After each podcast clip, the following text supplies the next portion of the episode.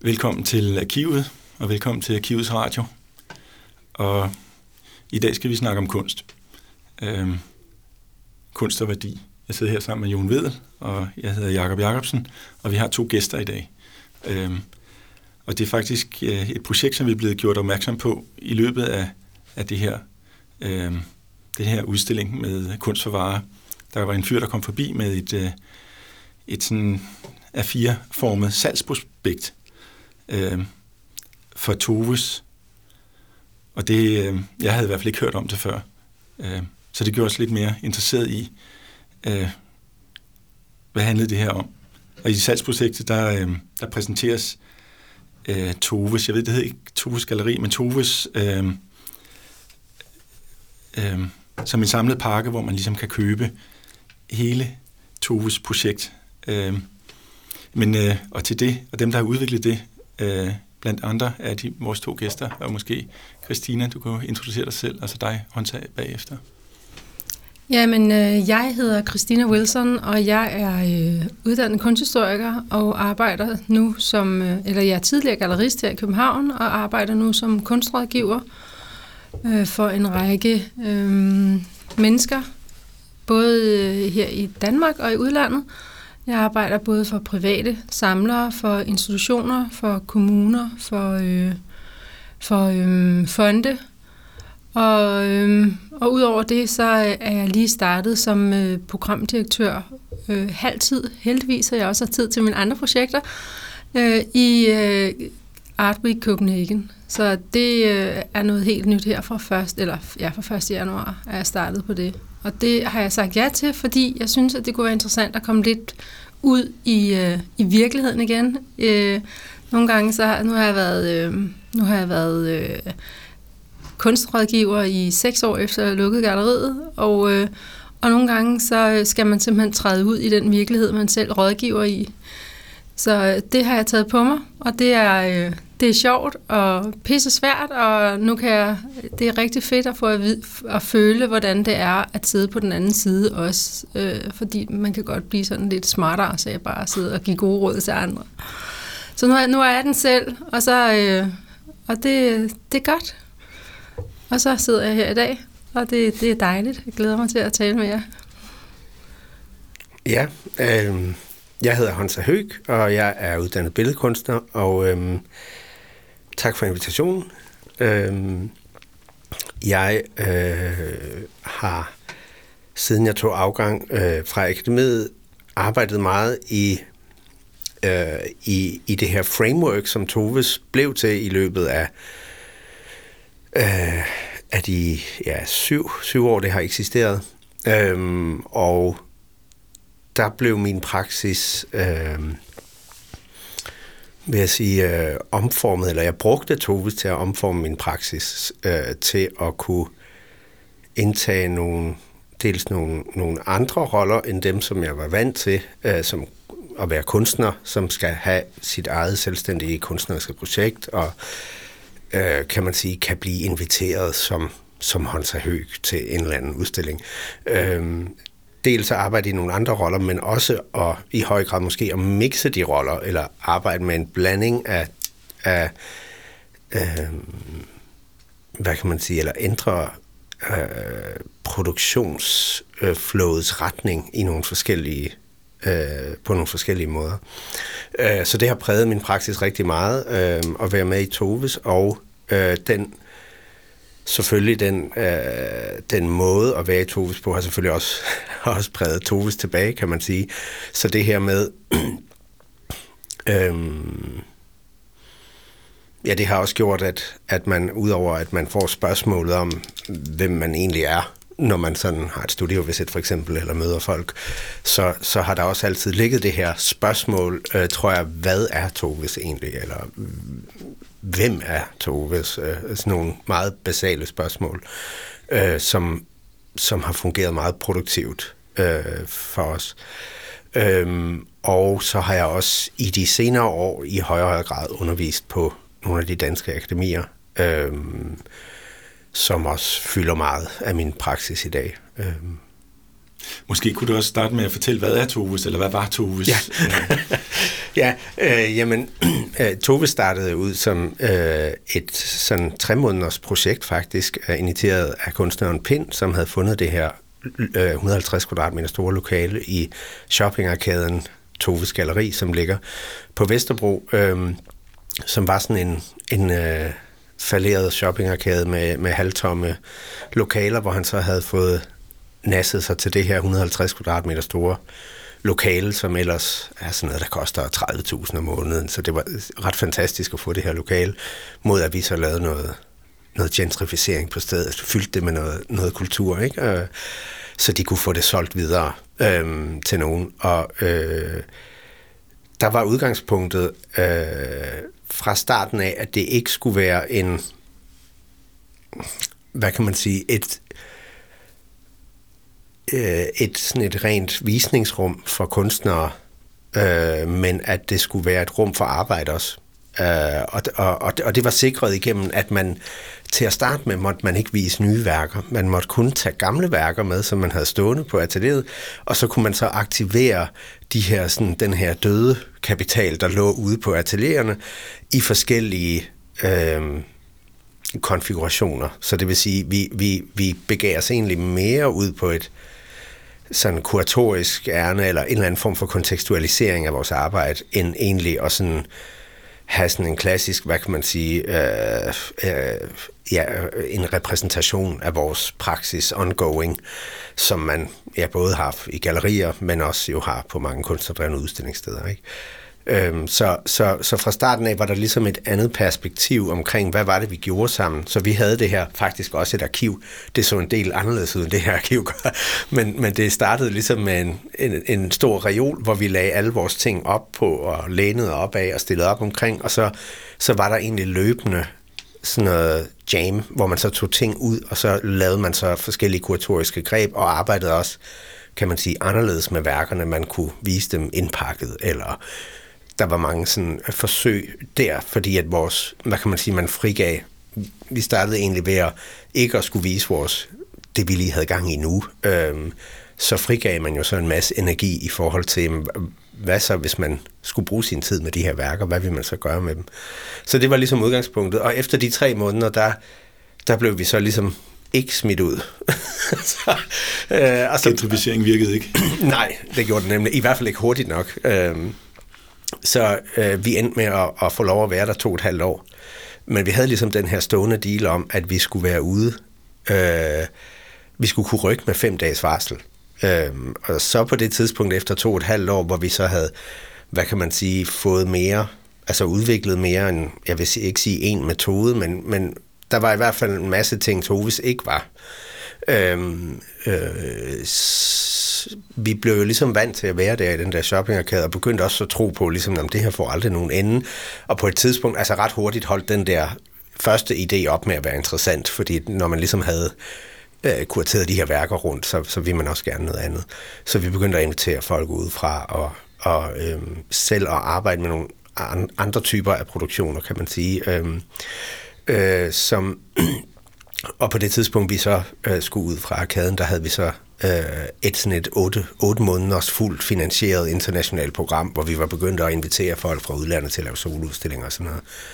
Så, så, øh, og så fik vi så øh, et, øh, så kontaktede vi Jacob Fabricius, der var direktør på Charlottenborg på det tidspunkt, og fik et lokale derinde, som så blev en øh, institution inde i institutionen, kan man sige. Der, øh, vi havde vores egne åbningstider, vi havde lov til at servere dåseøl, som vi ville. Øh, så egentlig havde vi vores... Altså, øh, det var sådan meget generøst, øh, hvad kan man sige, øh, overgivelse af en del af den suverænitet, som kunsthallen stod for.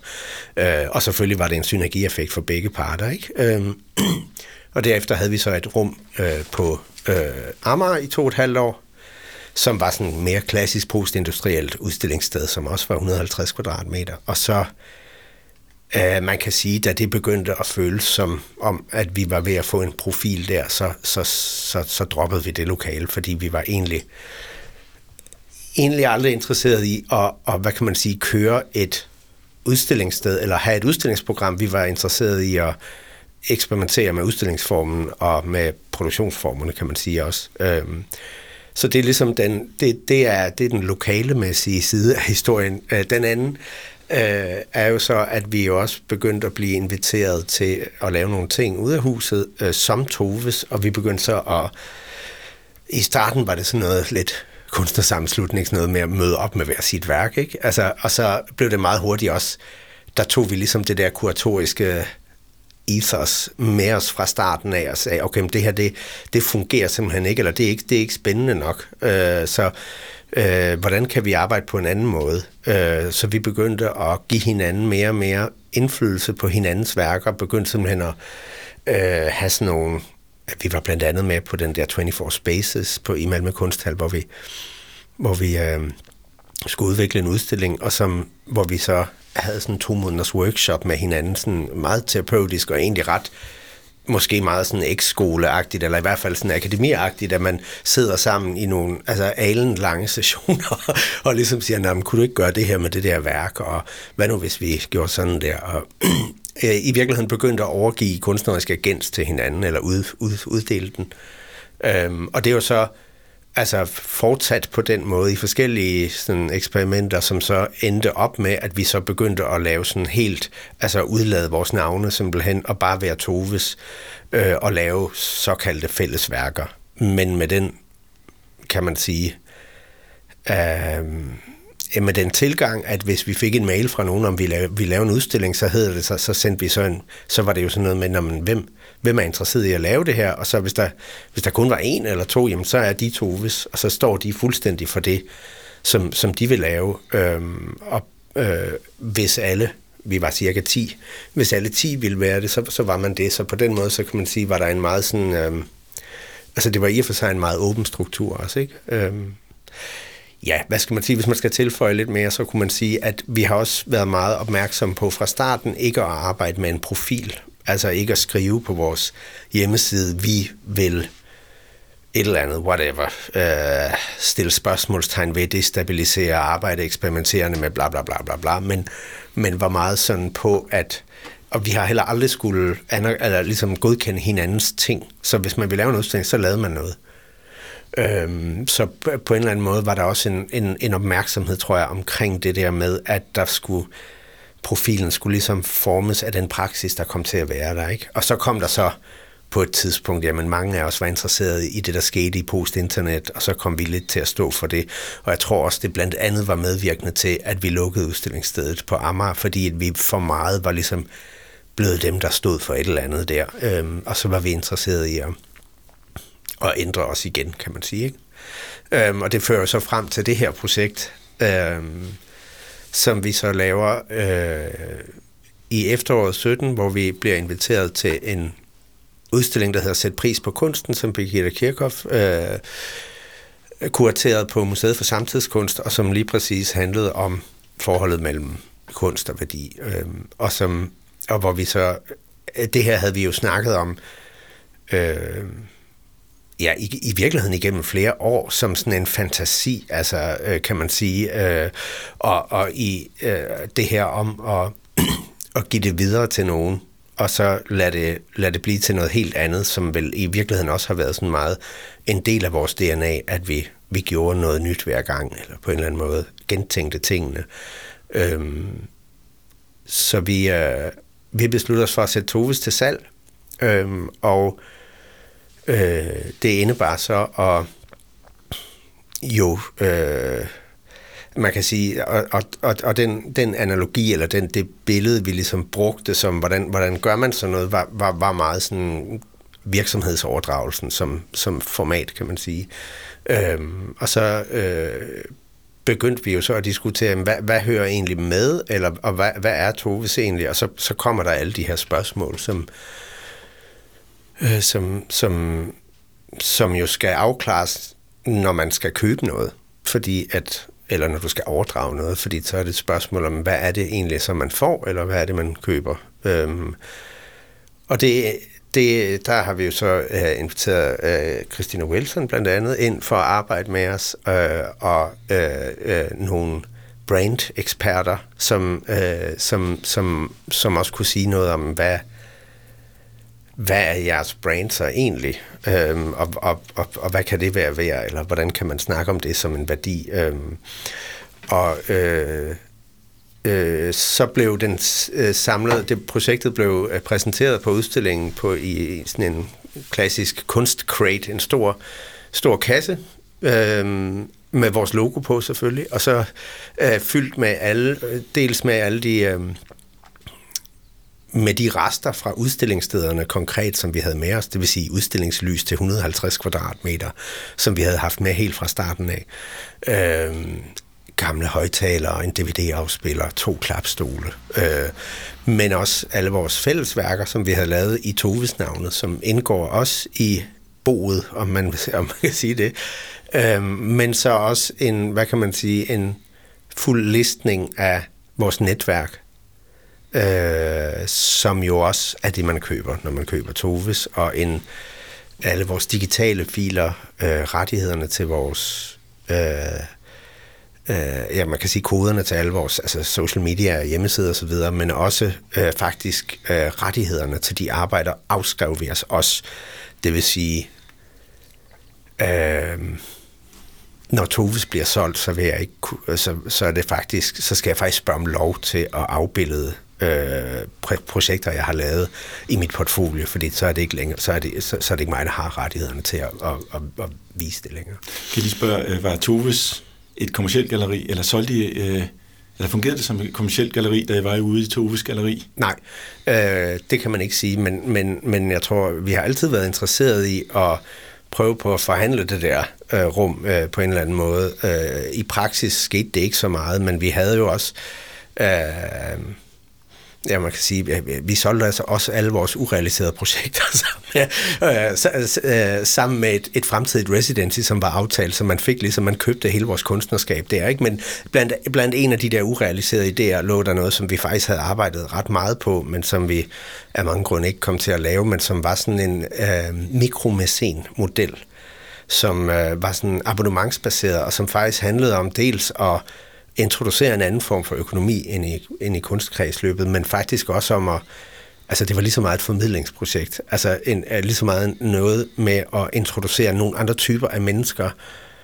øh, for, for samtidskunst øh, igennem noget af det, som ja, altså ejerskab er en af de uh, sådan rigtig store formidlere i dag. Altså det er noget, der kan aktivere folk øh, virkelig meget, og det var interessant at bruge det som sådan en... Øh, det vil sige, at hvis, du, hvis du skal undersøge noget, som...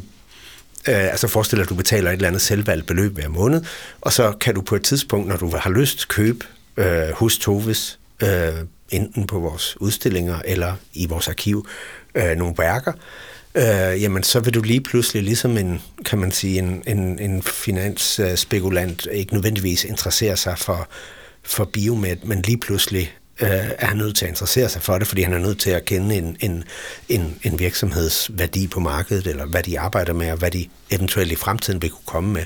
På samme måde kunne man ligesom, øh, øh, kan man sige, snige, snige en anden slags relation til kunst ind øh, igennem ejerskab, som er en, øh, hvad kan man sige, den mest naturlige måde at forholde sig til noget på, hvis man er vokset op i det her samfund. Altså det vil sige, at folk kunne købe et lille kunstværk eller en eller anden ja. få, altså, som blev deres i, i ja. ja.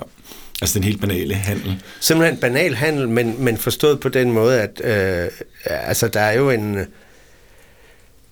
der er jo sådan en grænse, at altså, øh, hvad kan man sige, udover at øh, kunst koster jo typisk noget, som på den ene side er det dyrt, øh, altså også skulle betale, øh, lad os sige, 5.000 for en tegning, øh, er noget, som de fleste mennesker synes, altså som ikke har en, et forhold til kunst, er, er voldsomt, kan man sige. På den anden side, så har de ikke noget imod at, at nødvendigvis at smide øh, 100.000 kroner for tre uger i Thailand i januar, som, som rigtig mange gør. Så på den måde er der en eller anden form for, øh, jeg, jeg tror, vi tænkte, at hvis man kunne på en eller anden måde introducere en mere sådan øh, drøbvis model, at man ligesom kunne snige det ind, øh, øh, øh, og så også binde det op på noget socialt. Altså at man kom selvfølgelig og havde en masse events, og vi faktisk begyndte at få relationer til de her folk, øh, sådan som man jo også gør med samlere på gallerier. Men, men, men det her har vi tænkt meget i, altså den, øh, mange af de aspekter omkring det, og vi fik det desværre aldrig øh, realiseret, men på den måde har vi, vi har tænkt i, øh, i kommersielle modeller. Vi har også solgt nogle ting fra Toves, men det var ikke noget, vi sådan Altså, vi lå ikke og mailede ud til samlere og havde sådan et salgsarbejde kørende fast, som gallerier har. Men vi har været med på Code, for eksempel, som et galleri. Øh, eller som nogen, der havde en stand. vi var Toves, ikke? Og, og vi solgte også noget der. Og, og, og, og ja, men, men, øh, men det har ikke fungeret som, som fast salg, kan man sige. Christina, det kunne egentlig være sjovt at høre øh, dit øh, blik på øh, Toves, altså som kunstnerisk rådgiver. Du har sikkert fulgt med lige siden 2010, da det startede. Hvordan så du egentlig Tove som et kunstprojekt øh, for dit synspunkt? Jeg har fra, fra starten set Tove som et øh, ret klassisk øh, kunstnerstyret projektrum. Øh, og de kunstnerstyrede projektrum har jo, som gammel gallerist, har jeg jo kigget på de, på de ting og tænkt, at, de var, øh, at det er øh, ofte en spændt fjeder af potentiale, der ligger der rent kommercielt. De laver ligesom, de, øh, Tove lavede ligesom de samme øvelser, som et klassisk galleri gør, med udstillinger og, øh, og værker og en eller anden form for koncept øh, af deres, øh, af, af en... Øh, at det, de gerne vil sige, der er en profil omkring deres sted. Og det man så egentlig mangler, og der kommer gæster ud, og, laver, og man laver faniseringer, der kommer gæster ud, og der kommer kunstforeninger ud, og øh, altså på mange måder øh, mimer de jo et klassisk galleri øh, med, at de har et rum, og der bliver sat nogle ting op, og de øh, serverer øl til faniseringerne og sådan noget. Det, der mangler, det er, at der mangler en... Øh, der mangler en, øh, en, en, øh, en liste med, med, med priser, når det er, at øh, man kommer og spørger om, hvad, hvad værkerne koster. Det er jo noget, som jeg som, øh, som kunstrådgiver og som tidligere gallerist har tænkt i mange år, at det, det er egentlig ærgerligt, at, at de ting, de, de ikke hænger sammen, fordi der er så mange ting, man egentlig godt kunne, kunne sende videre ud i, til samlere og til institutioner på den måde. Så det er sådan den måde, jeg så det på, og da jeg så blev kontaktet af, øhm, af Honsa og Janus og hvem var det mere? Jacob. Og Jakob, ja. Øh, og, og blev kontaktet og spurgte, om jeg ville være med til at værdisætte Tove, som, øh, som, som, fordi de skulle sælge Tove, så synes jeg egentlig, det var ret sjovt. Jeg har også en, efter at lukke galleriet, tog jeg en overbygning i organisation og ledelse, så jeg har sådan en klassisk CBS-overbygning øh, på min kunsthistorie. Så de der to fagligheder er jeg faktisk arbejdet ret meget med, også på baggrund af, at jeg er ret interesseret i at finde ud af, hvordan kunst egentlig kan værdisættes øh, i samfundet, og hvordan at samfundet kan, kan i tale sætte kunstnernes værdi. Øhm, så kunstnere ikke er sådan en eller anden form for, øh, for nogen, man ser i zoologisk have, man ikke kigger på dem, men at de indgår på lige fod i samfundet med, med resten af, af samfundets medlemmer. Og det har der været en tendens til, synes jeg ellers.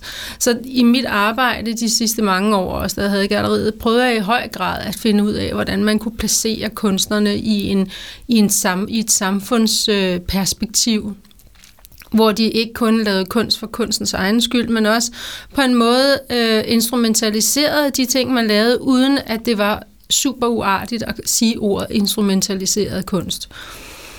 Men da jeg så blev kontaktet og, øh, og, øh, af, af Honsa og øh, resten af, af, af teamet, om jeg ville være med til at sætte en pris på, øh, på Tove, så synes jeg selvfølgelig, det var interessant at se, om vi kunne prøve en gang at, at afgrænse Øhm, både at afgrænse, hvilke nogle værdier der var i, men også at prøve at lægge det ud til, øh, til en form for der er jo en masse immaterielle ting i det at have et galleri. Der er en enormt stor øhm, flade af relationer til andre mennesker.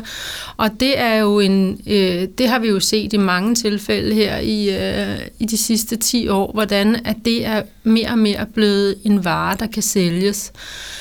Og, øh, og så har vi haft nogle ret interessante dialoger, øh, som nærmest har været et kunstprojekt i sig selv, for at finde ud af, hvordan det kan, hvordan det kan konceptualiseres til at blive en, øh, et salgsprospekt, øh, som, som vi har her i hånden, som vi sidder med i hånden i dag, og hvilken, hvad, hvem kunderne er. Hvordan skal vi definere øh, den gruppe af kunder, som vi kan henvende os til? Og, øh, og det talte vi rigtig meget om.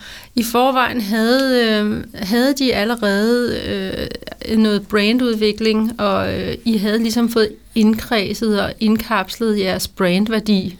Og så det, der kom oveni, var ligesom, at jeg satte jer sat, uh, sat Honsa og Janus og Jakob i gang med at finde ud af, hvad er det for nogle, uh, hvad er det for nogle grænseflader, uh, som, som de egentlig har haft i forhold til, til relationer til omverdenen, for ligesom at, at få det proppet ind i, så folk kan se, at der er, det er altså hele pakken, man kan købe står her, men nu sidder med kataloget her på ja. side 3, der er der sådan en stor, flot boks med, med det tal, I, I er kommet frem til. Ja. Kan du prøve at beskrive, hvordan I nåede dertil?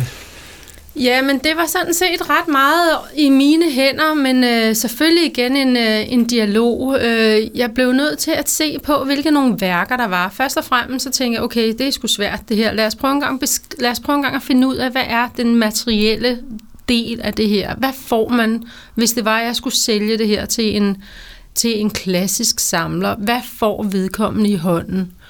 Øhm, fordi der kunne vi så begynde med at se på de ting. Og det, øhm, det er, øh, der var nogle værker, som vi kunne, som vi kunne, øh, kunne helt klassisk øh, værdisætte. Altså jeg kunne simpelthen sætte en pris på.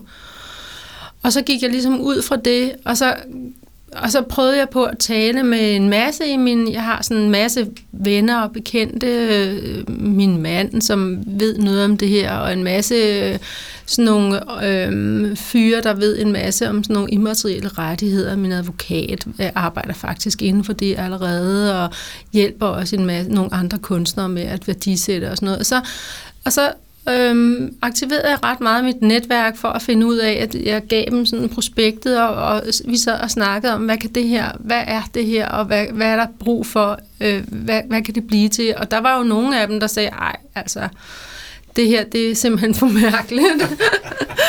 og så var der nogen, der godt ligesom kunne se, at det var, synes de faktisk, øh, altså når jeg prøvede at forklare, at det tror jeg godt, jeg kunne sælge til forskellige mennesker, så sagde de, så, øh, så lad os prøve en gang at se, hvad det er værd. I en klassisk, øh, i en klassisk forstand, hvis det var, at man skulle sælge et, en virksomhed videre, en overdragelse af en virksomhed, en øh, startup virksomhed. Hvad er en startup virksomhed for eksempel, for eksempel værd, hvis man skal hvis man skal sælge den videre, hvis der er nogle mennesker, nogle, øh, nogle, øh, nogle startupper, der har startet et eller andet, og hvad er, den så, hvad er, den, hvad, hvad er, så, hvad er så dens værd, når det er, at man sælger det videre. Så det prøver jeg på at, at finde ud af og fremlagde det så også øh, for, for Toves og spurgte, hvad, hvordan, det, hvordan det lød. Og så har vi så øh, forhandlet os frem til en pris, som vi synes øh, virkede som en, øh, som en okay pris for, øh, for både mig som, øh, som rådgiver, og så for dem som, som, øh, som Toves. Der står 825.000 kroner ja, her. Ja, 825.000 kroner. Mm. Hvorfor, øh, altså, hvorfor bliver det ikke lige altså en million?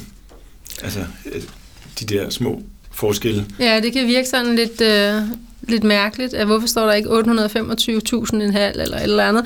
Men det handler rigtig meget om en eller anden form for, for psykologisk tal, som man, øh, altså en million er, øh, er måske en, øh, det, det synes jeg også, det, det synes jeg faktisk skulle have, det skulle have kostet.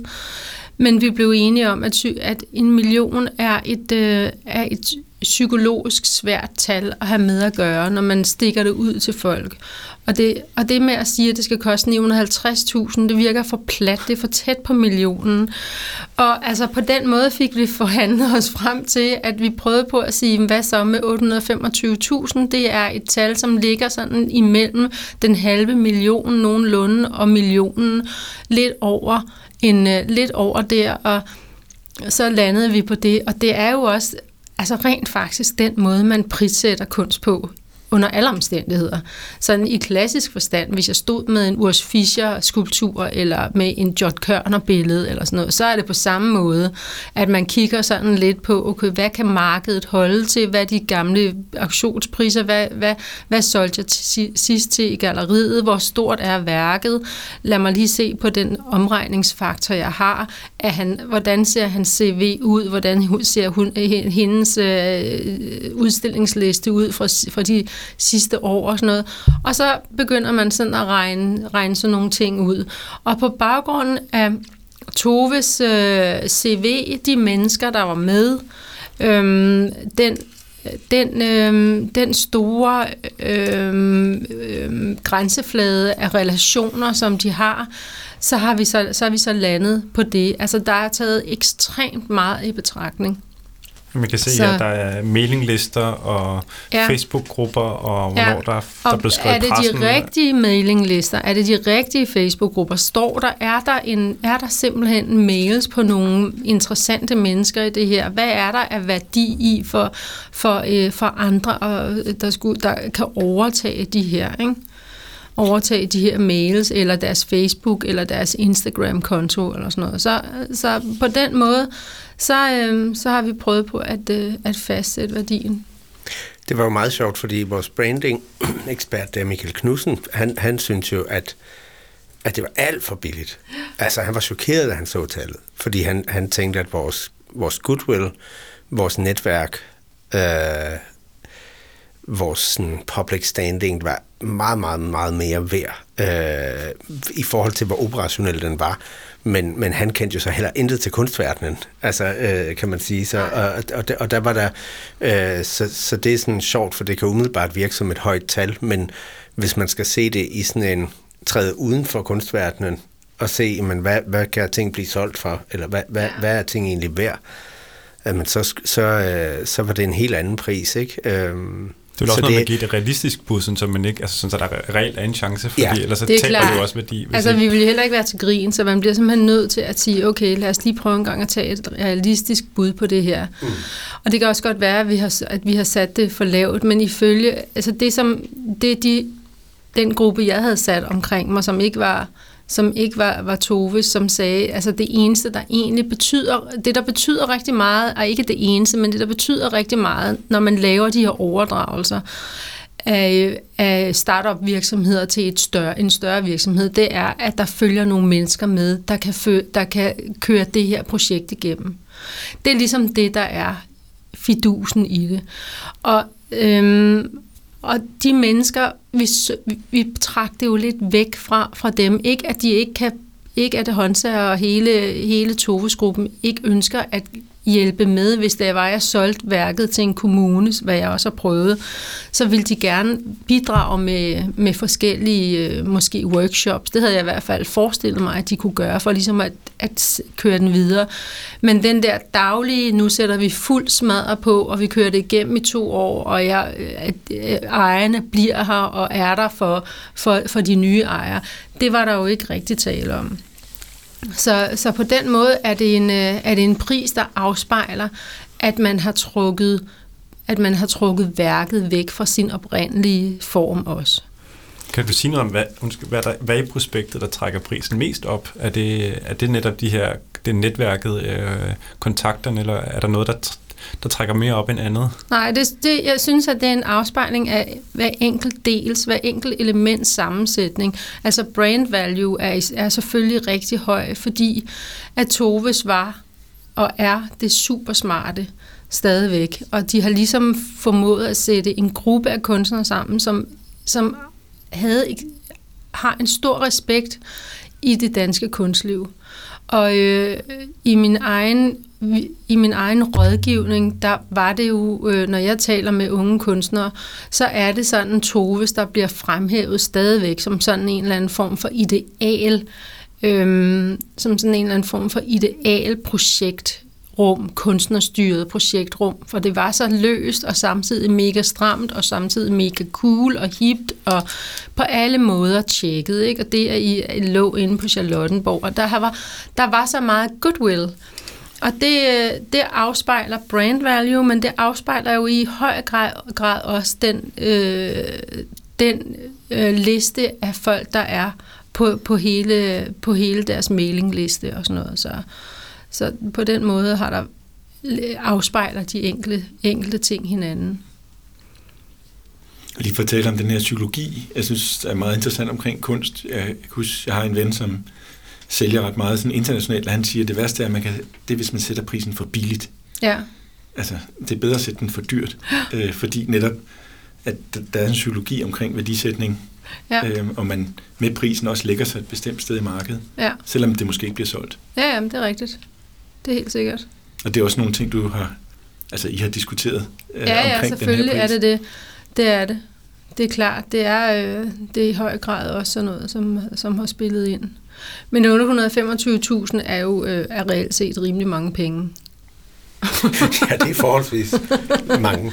Det er rimelig Kroner. mange penge.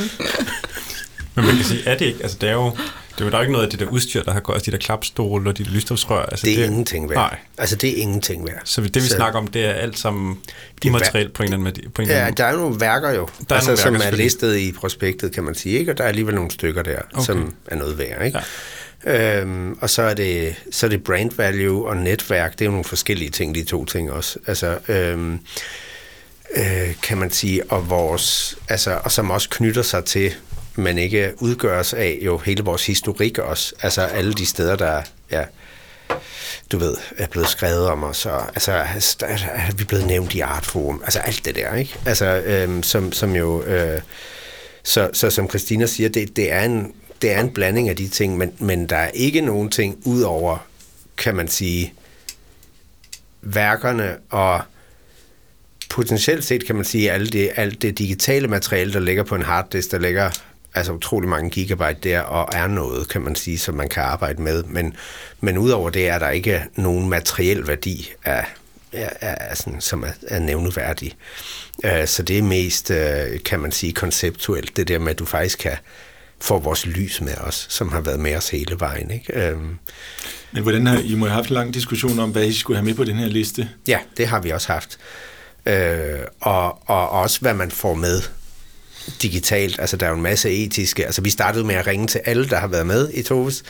Og, og det er en lang liste, fordi der har været udskiftninger. Og, øh, og spørge dem, om det var okay, at vi solgte Toves, og om de ville fraskrive sig rettighederne til, der, til, de, til de fællesværker, hvis de havde været med til at lave dem. Øhm, og på samme måde, altså var ideen, at et eventuelt overskud skulle øh, skulle deles ligeligt mellem alle de folk, der nogensinde har bidraget til Toves, øh, altså organisatorisk, øh, igennem sådan en faktor af, hvor mange måneder har du været med, og så dividerer vi, og så deler vi bare ud. Altså sådan. Øh, så så, så øh, på den måde var det... Øh, nej, nu røg jeg faktisk af. Den liste, det I lavede med os... Øh, Ja, nej, ja, som du sagde, ja. Nej, men der, jamen, der, der havde vi jo så også, altså, øh, man får vores mailkonti, men man får ikke vores gamle mails, for eksempel. Altså, fordi at, øh, det kunne vi simpelthen ikke, øh, det synes vi ikke var i orden. Øh, og, og altså, ting, folk har skrevet med hinanden og sådan noget, under forudsætning af, at det var det er os, der ved det her kun. Øh, så på den måde, så kan man sige, du køber vores netværk, men du køber ikke... Øh, der, der er nogle ting, du ikke køber, du ikke får, og der er også, vi havde faktisk også en, en del værker liggende tilbage, som folk ikke havde afhentet, eller øh, og så videre, som, som nogle af dem har stor værdi, internationale kunstnere og sådan noget, men det, det kunne vi simpelthen heller ikke, øh, det synes vi ikke var relevant, og det var for altså problematisk rent etisk, så, det, så der, der er en masse ting, som ikke er kommet med, som jo følger med sådan et mangeårigt arbejde, ikke? Øhm, som vi har ryddet ud i. Og det har taget noget tid at ligesom kigge det der i øjnene og sige, okay, hvad er egentlig en del af det her? Også at snakket med juristen inden for BKF om, om nogle af de her forhold omkring, hvad vil det egentlig, kan man overhovedet gøre det her, og kan man fraskrive sig retten til sit arbejde, for eksempel, og sådan noget. Øh, det troede jeg faktisk ikke, man kunne, men det kan man. Øh, og øh, det var sådan en ting, han sagde, jamen, ja, altså, I kan sælge jeres værker, men I må for guds skyld aldrig frasige jer øh, rettighederne. Og så var jeg sådan, gud, kan man det? Øh, og så, så fulgte vi så den ud, så vi har både, øh, kan man sige, inkluderet nogle ting, vi ikke havde regnet med at skulle inkluderes, og, og så er der nogle ting, der ikke kommer med, kan man sige.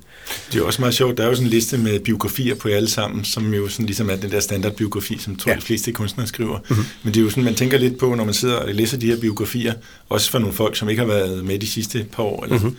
øh, de bliver jo ligesom solgt med. Mm. Altså specielt når mm. I kommer med den her biografi. Mm.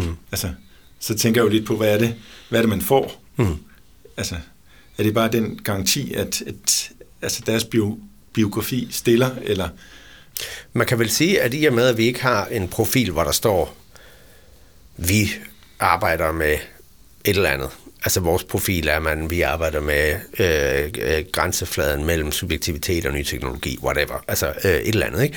I og med, at vi har ligesom undgået alle de der ting, så bliver så bliver de navne, der står der, faktisk det, der på en eller anden måde udgør programmet, så som Christina også siger, altså det er meget vores, det er igennem det, at man så forstår, hvad er det her for en, øh, alligevel en profil, som det jo så blev. Ikke? Øh, øh, og, og, det, øh, og så er det sådan en slags, altså det her er jo også en, kan man sige, altså der, det er jo sådan en full frontal nudity, altså at man smider alt tøjet, fordi folk skal have indblik i, det er jo ikke bare en, hvad kan man sige, en pressemeddelelse, eller øh, det, det, er jo, det er jo folk, der skal bruge mange penge, og, og, og potentielt rigtig meget arbejde i årene fremover på at, at relatere til det her som en organisation. Så de skal selvfølgelig have fuldstændig indblik i, jamen hvad er det, det her?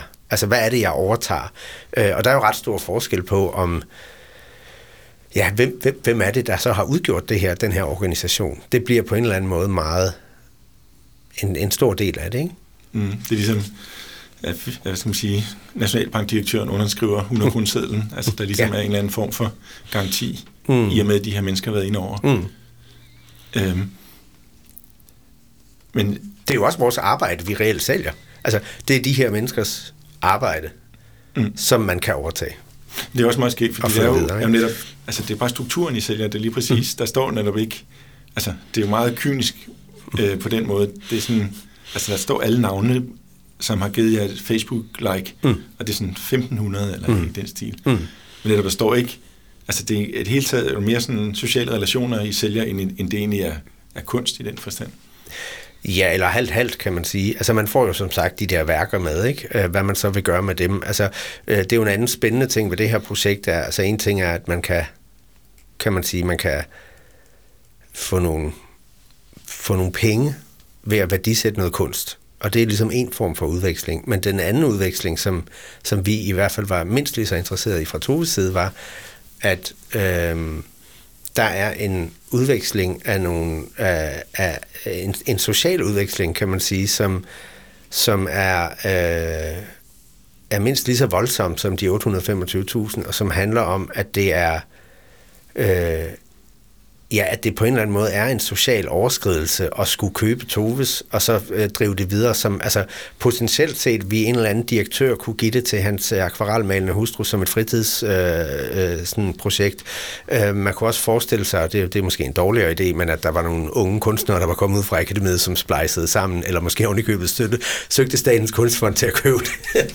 øh, det vil måske ikke fungere så godt, men, men hvem ved? Altså, men det øh, ved vi jo ikke, for det, det var jo det, vi talte om. Ja. Altså, vi havde jo sådan og det, og det synes jeg stadigvæk er den, er den interessante del af det også, det er, at de skal jo ikke at vi har hele tiden tænkt på, at det skal ikke være sådan en lukket ting. Det skal, ikke, nu, det skal ikke holde op her, vel?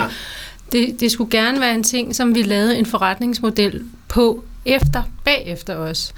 Så det ikke bliver sådan en eller anden form for lukket kunstværk, som bare er stoppet her. Så det, fordi det var, det var interessant at se, hvordan kunne man bruge det bagefter. Og det var jo så øh, meget det, vi talte om at der var forskellige modeller til, øh, som vi kunne udvikle i, i forhold til den køber, der kom til den. Øhm, og hvis det nu var et museum, så ville det selvfølgelig være en, så kunne man se på det med, med de her nysgerrige øjne, et nysgerrigt blik for, på et værk, og gå ind og kigge på det, og det har været der engang, og det var det, der kom ud af det, og, og så se det som sådan en eller anden form for historisk dokument. Hvis det nu var, at det havde været øh, tre unge kunstnere fra Kunstakademiet, som føler sig totalt øh, på bar bund og kommer ud i den her lidt tågede, øh, tåget virkelighed og samfundet, der har sådan, de har lidt svært ved at trænge igennem til, til salg og, og, øh, og, og relationer så, handler det, så, så vil det kræve noget andet af, af Toves for også at få det til at fungere, fordi man kan ikke bare applikere det. Altså det, man kan ikke operationalisere den her den, det her salgsprojekt projekt, prospekt, uden at man måske fik noget hjælp af, de her, af, af, af dem, der var involveret. Så vi, vi har også talt om, at der skulle, at der skulle lægges noget oveni, alt efter hvem der, hvem der ville købe det. Og det synes jeg er den interessante ting, fordi ellers så, så, øhm, så ville det jo være en eller anden form for sådan en fantasi eller et historisk dokument. Nu er det øh, i høj grad endt kan vi tale om det? Det kan vi godt. Ja. Øh, Museet for Samtidskunst har så sagt, at de gerne vil købe værket, faktisk. Ja. Øhm, ikke, øh, de, de må så se, hvor mange penge de kan skaffe, øh, og så må vi jo så snakke om det øh, fremover. Øh, men, men, øh, men de har sagt, at de gerne vil købe det, så de, de opbevarer det for, øh, øh, nu, og, og, og, og, og agter at overtage det. Ikke? Øh, og der kan man sige... Øh, det er ikke sikkert, hvordan... Altså, de har jo en profil, som er anderledes end for eksempel uh, øh, SMK, som man kan sige, hvis det, hvis det landede der, så vil det måske meget blive den her kasse, som er afbildet på forsiden af prospektet, som vil blive udstillet, og så sige, det vil jo så blive institutionaliseringen af Toves, og den kunsthistoriske meget sådan, det her skete engang, øh, og øh, udstillingsstedet som format og som medie, kan man sige, som kunstnerisk medie osv. Øh, hvor her, øh, der, der er der øh, med øh, nogle kuratorer, for eksempel Magnus Kaslov, som, som har et, et meget sådan eksperimentelt øh, sind, øh, og som, som, som i virkeligheden nok vil, øh, kunne jeg godt forestille mig, vil aktivere Toves i en eller anden form. Øh, og, og, og det bliver jo, altså det er jo både en super spændende museal udfordring, men det er jo også virkelig spændende i forhold til Toves. Altså, hvad, hvad vil det egentlig blive til? Vil det så blive et, et, øh, vil det blive sådan uh, børnehuset Louisiana-agtigt, hvor der er nogle børn, der kan sidde og være toves, eller, eller vil det være noget med, at øh, kuratorerne hiver deres, øh, deres øh, skamfulde malerier øh, og frem igen fra deres fra gemmerne og begynder at, at udstille som Toves, eller hvad, hvad vil der kunne ligge i den form for praksis? Øh, ja, men vi talte jo også om, at organisationen Toves kunne, blive, øh, kunne, kunne applikeres øh, til for eksempel en Vestjysk Kommune, der havde et, billede, et billedkunstråd, som hvor de ikke rigtig vidste, hvad kunstnerne skulle lave. Så kunne man måske købe Toges og prøve at få, at få hele organisationen til at spille derover, ligesom tage rollerne på sig og, og prøve at gå ind i det øh, og arbejde på, på organisationens niveau og, øh, og præmisser. Det kunne også være interessant at prøve Men det var så udenom det her værk, eller udenom den her Nej, det skulle Nej, det skulle være ved fuldstændig ved at købe ah, okay. det der, ikke? og så bruge, altså, bruge aktivt alle de aktiver og relationer, der ligger der. Man kan sige, der er jo ikke nogen... Øh, altså i og med, at du køber den der virksomhed, så kan du jo gøre, som en virksomhedsoverdragelse normalt fungerer. Du kan splitte firmaet op og sælge det i stykker og bare sådan, altså flå det fuldstændig fra hinanden. Ikke? Man kunne sælge værkerne fra enkeltvis. Man kan simpelthen gøre, hvad man vælger, når man har købt det der. Og en ting er, at det selvfølgelig er et kunstværk, som har nogle afgrænsninger, en afgrænsning, som, som, øh, men, men i den afgrænsning ligger jo så også en hvilken som helst mulig fremtid. Øh, og, og som jo er det rigtig interessante perspektiv her, og som i virkeligheden, kan man sige, øh, øh, hvor den hvor den pengemæssige eller monetære udveksling i virkeligheden faciliterer en social udveksling eller overskridelse, eller altså en helt anden form for, for udveksling end, end den monetære, kan man sige. For os var det jo ikke altså kan vi jo godt sige, altså, øh, sådan, øh, for det første havde vi ingen anelse om, hvad i verden skal det her koste, som var grunden til, at vi også kontaktede Christina. Ikke? Øh, men, men den anden var også, at vi klassisk sådan, på stenet kunstnermanér var fuldstændig ligeglade, om det var en krone eller en million, fordi vi vidste godt, at det var ikke nødvendigvis det interessante, ikke? og det, det er sikkert sådan en sygdom, man er født med som, som, øh, som kunstner. Ikke?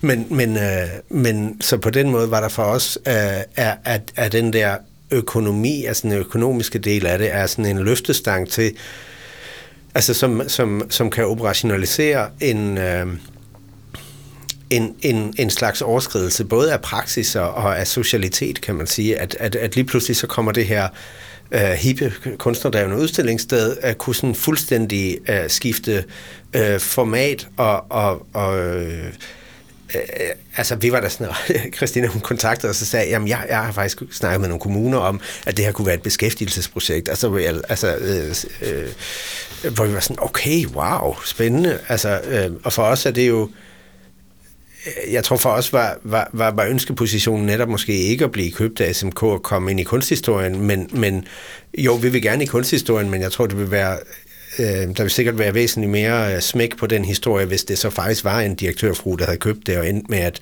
at Toves blev sådan et keramikgalleri op, når man kørte nordpå, eller et eller andet. Altså, øh, det, det har været fantastisk smukt også, altså, øh, som en helt anden sådan Altså fra en, en, en udveksling en ud... mellem noget avantgarde, kan man sige, ja. og noget virkelig jernhård altså, samtidskunst, og så mulighed... faktisk noget folkeligt, eller altså noget, der faktisk ligger uden for en eller anden identitet, ikke? Som, Præcis, som det kunstner. vi havde mulighed for, det var ligesom at have, øh, nu havde vi ligesom formatet, og så se, hvor, hvor, hvor afsøge grænserne for, hvad vi, hvad vi kunne bruge det til, hvad vi kunne gøre med det, inden for, en, øh, inden for nogle helt klare... Øh, nogle helt klare rammer, hvor, hvor, det, plejer, hvor det ikke plejer at være. Ikke? Altså, der er jo, det er jo sådan nærmest en Jeff Koons nærmest, ikke?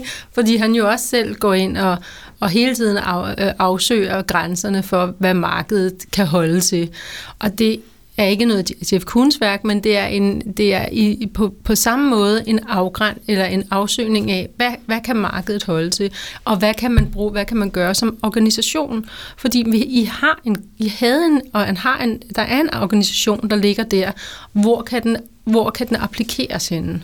For at forstå ja. det rigtigt, altså, så det er en af de ting, der har været med til at trække prisen ned, måske, hvis man kan sige det, det har været netop de personer, der står bag, altså Hunter Companies tilstedeværelse. Altså det, altså det, at de ikke flytter med værket, har ligesom været med til at... Og, der skulle, hvis det nu var, at jeg skulle sælge det til en, øh, til en kommune, så skulle de købe salg, så skulle de købe hele øh, efter salgsprospektet der, men ud over det skulle vi facilitere en, øh, en del mm, en del workshops for at at få det til at fungere bagefter.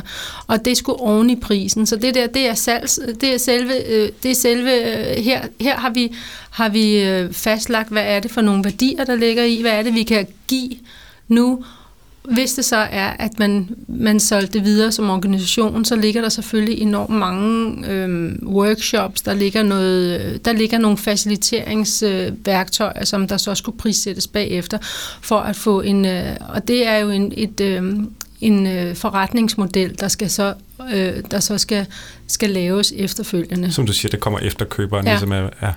Men der ligger jo, altså en af grundene til, at vi også har fået lavet den der brand evaluering, der ligger jo simpelthen en, en, øh, en af, øh, øh, øh, af vores, hvad kan man sige, ikke vores forretningsmodel, men, men, men vores identitet, øh, som jo så øh, øh, som, øh, som jo så er lavet på samme måde, som man laver identiteter for, øh, altså vi har gennemgået den her øh, den her brandvaluering som, som øh, en brand essence, øh, som vi, hvor vi har haft en workshop med, øh, med Michael Knudsen fra Bates Young and Rubicam, som laver de her ting for for SMK og for Glyptoteket og for de store øh, kulturelle organisationer, de får lavet sådan et diagram, så alle ligesom kan gå ind, og så kan de se i den her brand essence, jamen øh, opfører vi os sådan, som vores brand essence gør.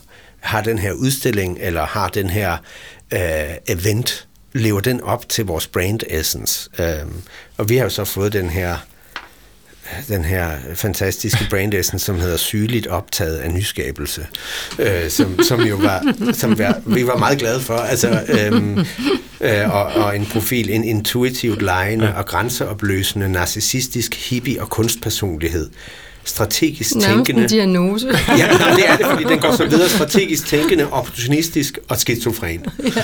Øhm, så, men, men, men der vil man jo kunne, altså delvis kunne kigge i det her, og så sige, hvordan er det Toves opfører sig? Genkender du dig selv i nogle af de her? Fuldstændig.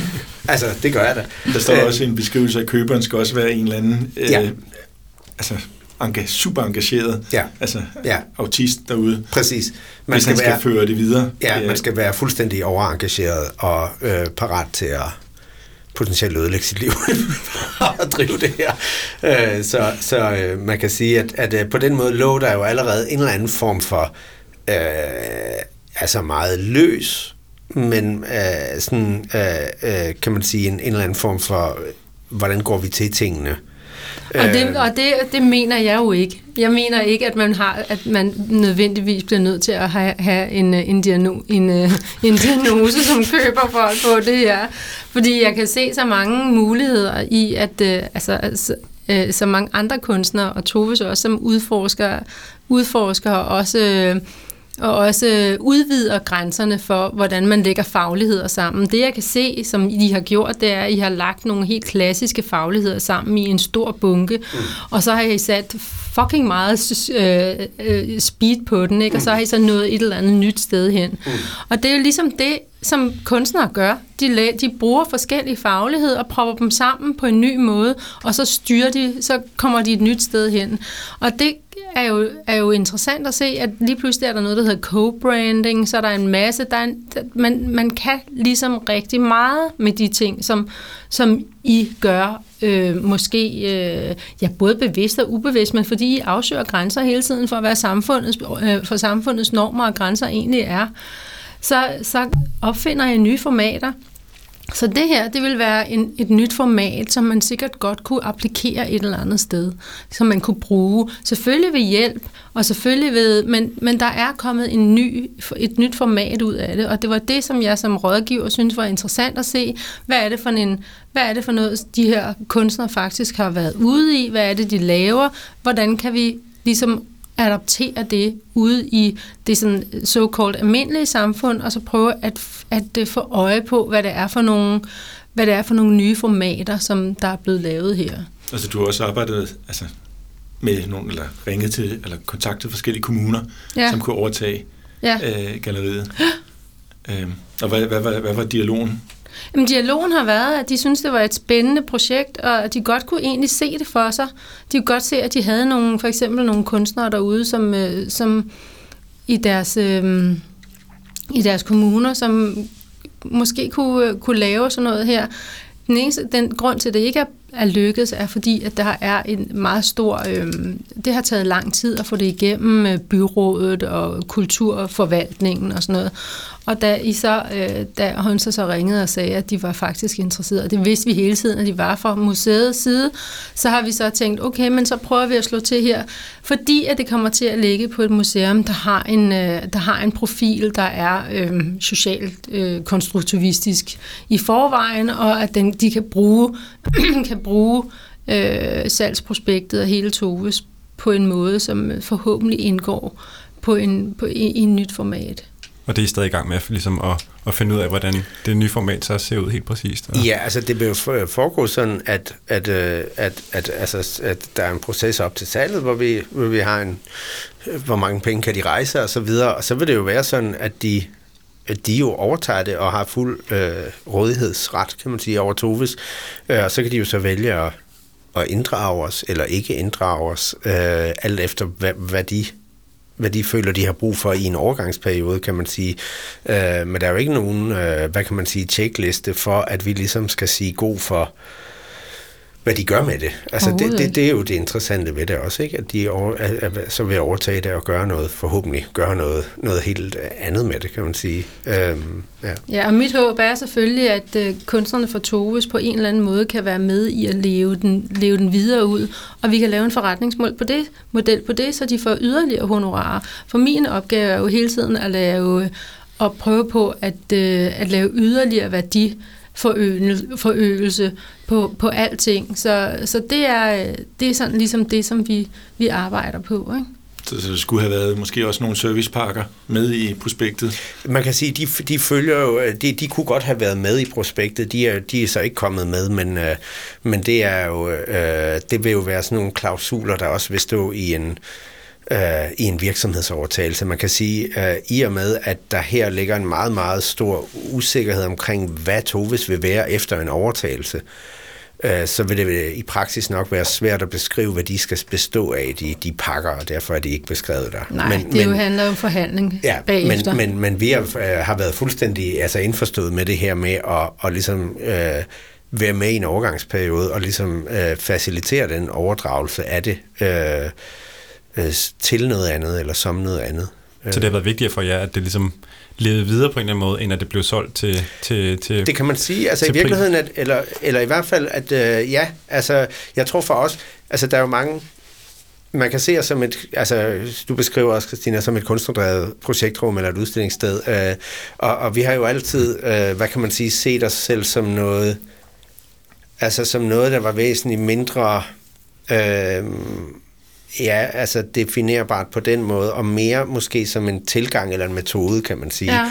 Og, og, øh, og derfor kan man sige, at det er jo naturligt, at det der sker med, med kunstnerdrevne udstillingssteder, at de har en tendens til at leve i nogle år, og så lukker de. Øh, af den simple grund, at der er noget energi og økonomi, som simpelthen øh, de lever af kunstnerens tid, kan man sige, som er den, som er den kapital, der driver de projekter. Øh, og, og det har jo været på fuldstændig samme måde her, at folk begyndte at få børn og øh, undervisningsjobs rundt omkring på akademier og sådan noget. Tiden blev smallere og smallere, og, øh, øh, øh, men, men Øh, men i stedet for at lukke Toves, øh, så, så synes vi jo stadigvæk, at der var et potentiale, som Christina også siger i det her, som stadigvæk var fuldstændig intakt. Det var bare ikke os, der skulle benytte os af den metode, kan man sige, eller af, af, af, af den, den form.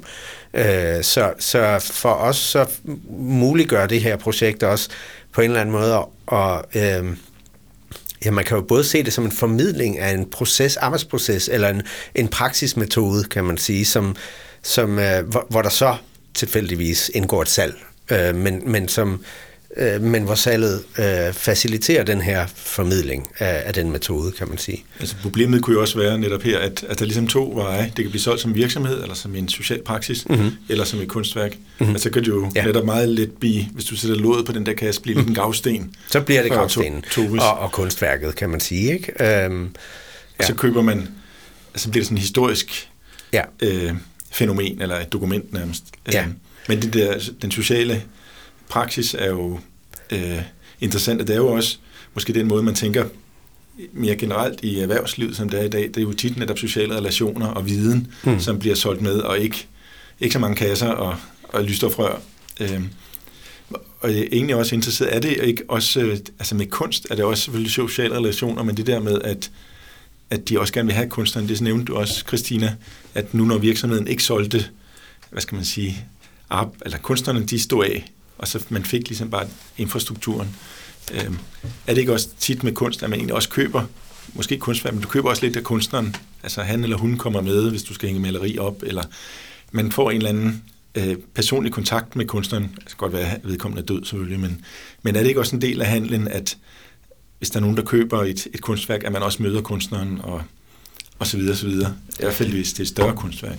Jo, altså hvis det er en større, hvis det er større kunstværk, og der er en installation involveret i, øh, i, kunst, i, øh, i kunstværket, så øh, er det jo ofte, at man, man får mulighed for at, øh, at få kunstneren med ud og installere, og at der, lig, der ligger i selve salget øh, og i øh, den kontrakt, man udarbejder, at hvis værket det skal tages ned, så, så øh, reinstallerer kunstneren det så igen det nye sted.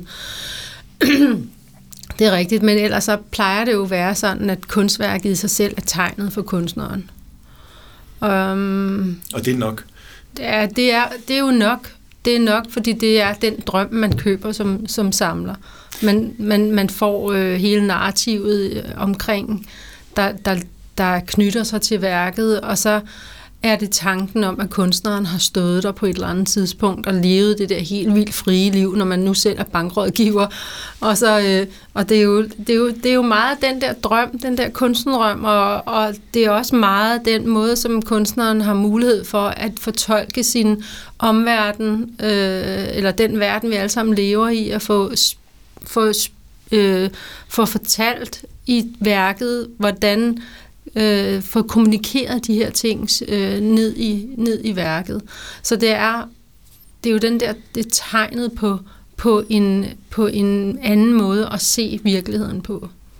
Som forretningsmodel, har det altså været noget af det mere udfordrende, du har arbejdet med, eller har, det, har, altså, er du kommet om, har du været involveret i andre projekter, der ligesom har skulle skubbe til, til, øh, til markedsmekanismer på forskellige måder? Altså, okay. Jamen i mindre skala, jeg har, været, jeg har været med i andre projekter, der har skubbet til, øh, til eller som har brugt markedet på den her måde, men, men øh, jeg har ikke været med i, øh, i andre salgssituationer øh, som i den her skala før, hvor man har, hvor vi har stået med så stort et, øh, altså så stort et koncept, som vi skulle prøve en gang at få at få øh, gjort til en eller anden form for for salgs, øh, eller for vurderet, hvor mange penge det er værd, og, og også hvordan vi kan få skudt det videre, og hvordan vi kan få lavet en forretningsmodel, som ligger ovenover, øh, eller som sådan kan bruges oven på selve salgsprospektet. Hvordan, kan du, har du nogle bud på, hvordan andre firmaer vil ligesom kunne læne sig op på den her strategi, I har udviklet her? Altså, eller hvad vil, hvad vil du tage med fra det her projekt i, i, i, i, i, i et salgs øh, øje med, i, som ikke har noget med kunst at gøre, for eksempel? Jamen, der synes jeg, der er helt vildt mange øh, så-called almindelige firmaer, som øh, godt kunne kigge øh, på den måde, at man øh, på, på den lidt ukonventionelle og, øh, og også se, se sådan lidt... Øh, mm, ikke så ja, men sådan en ukonventionel måde at se på et øh, på øh, værdi på. Fordi vi har set, øh, vi bruger, øh, kunstnerne bruger øh, værdi, øh, værdi på en anden måde. Og det er noget, som jeg for eksempel har brugt rigtig meget i det projekt, jeg laver på, øh, på Aquaporin lige for øjeblikket, som er sådan en cleantech virksomhed oppe i Lyngby, hvor der er en øh, kunstnergruppe, Diakron, som har lavet deres øh, kunstnerstyrede, øh, som har lavet sådan et, øh, en kunstnerplatform deroppe. Og der prøver vi jo på samme måde at formulere, hvad er det for nogle, øh, hvad er det for nogle, noget værdi, som kan ligge imellem det, at der er kunst i en helt, helt øh, traditionel biotech-virksomhed, øh, som ikke kun er, er øh, den mere traditionelle co-branding-strategi, som man jo som der man ser rigtig mange steder, men også hvor der er nogle, øh, hvor der er nogle flere.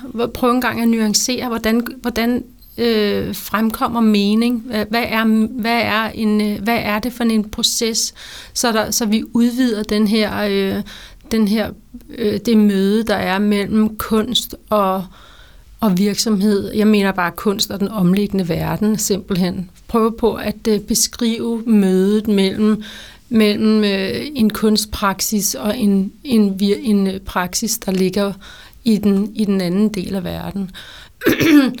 og de to praksiser, de lig, ligner faktisk rigtig meget hinanden, men der er bare ikke rigtig blevet noget, der er bare ikke rigtig noget sprog for det. Men der er, no, der er en decideret, øh, man kan sagtens lave noget forretningsmodel på nogle, af de, på nogle af de beskrivelser, nogle af de modeller, som vi kan nå frem til. Og det synes jeg rigtig meget, at Toves er et, øh, er et godt tegn på og et, øh, og et eksempel på, at man, at man kan bruge øh, nogle, øh, nogle fagligheder, hvis man lægger dem sammen, øh, og så kan der simpelthen komme noget decideret innovation ud af det. Øh, er det så dig, der sælger den her kunstnergruppe Diakrons arbejde til øh, Aquapurin? Nej, det er faktisk ikke salg på den måde, at de køber aquaporin, eller aquaporin køber faktisk, faktisk ikke Diakrons værker, men, øh, men de men har... services, eller hvad man kan Ja, have. altså det de gør, det er, at de samarbejder. Der, de, der er, øh, de udvikler nogle... Øh, de, det, at man sætter, man forskellige, sætter forskellige fagligheder sammen, det er ligesom det, der er værdien i det. Og så prøver vi at finde ud af, hvad det er for nogle, hvad er det for noget, der kommer ud af det. Det øh, er faktisk et rigtig lykkeligt møde, og øh, de øh, har ekstremt meget brug for hinanden. Fordi kunstnerne, der er deroppe, de synes, at det er interessant at se, hvordan en stor international virksomhed med masser af, af brands, eller altså masser af afdelinger rundt omkring i verden, hvordan de fungerer. Og en kunstnerpraksis er faktisk ikke så meget anderledes end en virksomheds en virksomhedsorganisation. Det har nogenlunde de samme, øh, de samme afdelinger. Men, men kunstnerne har bare en øh, proces, umiddelbart, sådan som det ser ud lige for øjeblikket, ser det ud som om, at det, der er interessant ved det her, det er, at kunstnernes proces gør, at de kan holde tingene i luften ekstremt lang tid, boldene i luften ekstremt lang tid, uden at konkludere noget på det. Og så når det så er lige før udstillingen starter, så hæver de hele lortet ned, og så finder de ud af, hvad det er, de har lavet. Og det er, ikke en, øh, det er ikke en proces, som man har i en virksomhed. Der, skal, der bliver tingene rigtig, rigtig øh, beskrevet meget, meget tidligt. Og det kan være, at der er noget innovation, der går tabt i den proces. Så de prøver, altså det, som jeg i hvert fald har opdaget, opdaget lige for øjeblikket, det er, at der er nogle, øh, der er nogle ting, som man kan lære hinanden der. Det kan også være, at I skal videre i jeres travle liv, men jeg vil egentlig lige spørge, det her projekt vil ikke kunne altså I kunne have, eller prospektet, I ville aldrig rigtig kunne lave det, hvis I, der var ligesom to parter, der er jer som kunstnergruppen, og så dig som kunstnerisk rådgiver og tidligere gallerist. Øh, for ligesom at kunne sætte sådan en pris, så skal du også, Christina, være inde og skrive under på, at det er godt nok. Ja. Du, du, bærer du er lidt, hvad skal man sige, bankrådgiveren, eller den, der ligesom siger, at det er godt nok, øh, de her 825.000 er givet væk. Ja. Øh, at Ja, der det er jo- garanterer du lidt, gør du ikke? Jo, det gør jeg jo. Det gør jeg jo på samme måde, som at jeg... jeg det her, det, giver kun, det er kun et meningsfuldt beløb, fordi jeg har den baggrund, jeg har. Og øh, jeg kan, det kan kun blive et meningsfuldt beløb, fordi at øh, Toves har den baggrund, de har, de mennesker, de er, de har den, det bagkatalog. Så det, at øh, vi lægger vores, vores, øh, vores kompetencer sammen, gør, at det her, det, det virker som et beløb, som er... Øh, som ikke er taget ud af den blå luft. Så, så det, at øh, altså meningsfuldheden, øh, the, den opstår kun fordi, at vi har, øh, vi har enormt meget, vi har erfaring på begge, på, øh, begge to, begge parter, og så lægger dem sammen i en kasse. Og det er sådan mening, mening den opstår. Og så Honsa, hvis, øh, hvis I havde ligesom lavet det uden at, at, at involvere Christina, kunne I også have bare skrevet 10 millioner, eller så ville det jo blive noget helt andet. Jo, jo, det må man sige. Øh, men det var vi jo øh, for det første ikke interesseret i. Altså, vi var også interesseret i, øh, at det faktisk så lever videre. Øh, og, og, øh, og, og der, der er, altså Christina er jo en, der har simpelthen har erfaring med at hvordan sælger man kunst, hvordan prissætter man kunst, øh, og øh, ligesom det er i kunstverdenen, så, altså det er i kunstverdenen ligesom i finansverdenen, at tillid betyder alt. Øh, det er jo blandt andet også derfor, at man ikke ser øh, mange kunstnerdrevne udstillingssteder, som arbejder med salg, fordi der ikke er det her ekstra element udefra, som garanterer en, en, øh, Øh, man kan så kalde det en neutral eller objektiv prissættelse, øhm, ud over kunstnersammenslutningerne, som jo har kørt den her model altid. Ikke? Øh, Og, altså, de kunstnerdrevne steder startede jo som, som en kommersiel strategi, kan man sige, ikke? Øh, for mange, mange år siden. Ikke? Men, øh, Ja, til sidst vil jeg måske lige spørge dig, Honsa, kan lige være tænke på, at der må være en grænse. Altså, hvis der er nogen, der køber to, hvis du snakker om en eller anden direktør, fru, altså, helt ærligt, altså, hvis Mærsk købte det som deres interne kunstforening, ville det, vil det være et problem for dig? Øh, det tror jeg først, jeg vil kunne sige, øh, når tilbuddet kom. Og det vil afhænge meget af blikket i en persons øjne, eller en vending i en mail. Men jeg vil sige det sådan, at, at øh, jeg har ikke noget rigtigt sted, øh, det skal lande. Øh, og, øh, øh, og en del af den der trans, altså den energi, der lå i Toves, var det der, nu, nu kommer det så til at hedde det der meget sådan specielle, sygeligt optaget af nyskabelse, men man kunne også, man kunne også sige, øh, et, en opmærksomhed omkring øh, transformation og sociale udvekslinger. Øh, og det, øh, det der, der ligger jo i det, øh, at der skal ske noget, som jeg ikke ved, hvad er, og som heller ikke nødvendigvis faktisk skal øh, øh, stemme overens med min identitet. Altså, jeg er ikke ude på, at, altså selvom det kan virke sådan, at man, at man i virkeligheden vil replice, altså kopiere en eller anden form for identitet og give andre mulighed for at føre den videre, så handler det jo lige præcis om, om den der overskridelse, der ligger i det. Øh, så jeg vil meget hellere sige, altså, jeg ved ikke, nu, nu kom de ikke med et bud, men, men, men, men hvis Statens Museum var kommet, så kunne jeg da godt have været nervøs for, øh, hvis den der skulle have stået som sådan en kasse der. Det tror jeg vil være meget mere sådan, øh, øh, hvad kan man sige, altså bekymret for rent betydningsmæssigt, hvad, hvad, hvad, hvad har hele det her projekt så afstedkommet? Altså, øh, ja, fint nok, så var det en, en institutionalisering af Toves. Øh, den sker nok alligevel, eller altså, det, det, det, det, det, det kommer ikke til at afhænge af det, tror jeg. Øh, så på den måde er det... Øh, tror jeg, jeg vil egentlig måske være mere faktisk, altså helt ærligt, være mere bekymret for det.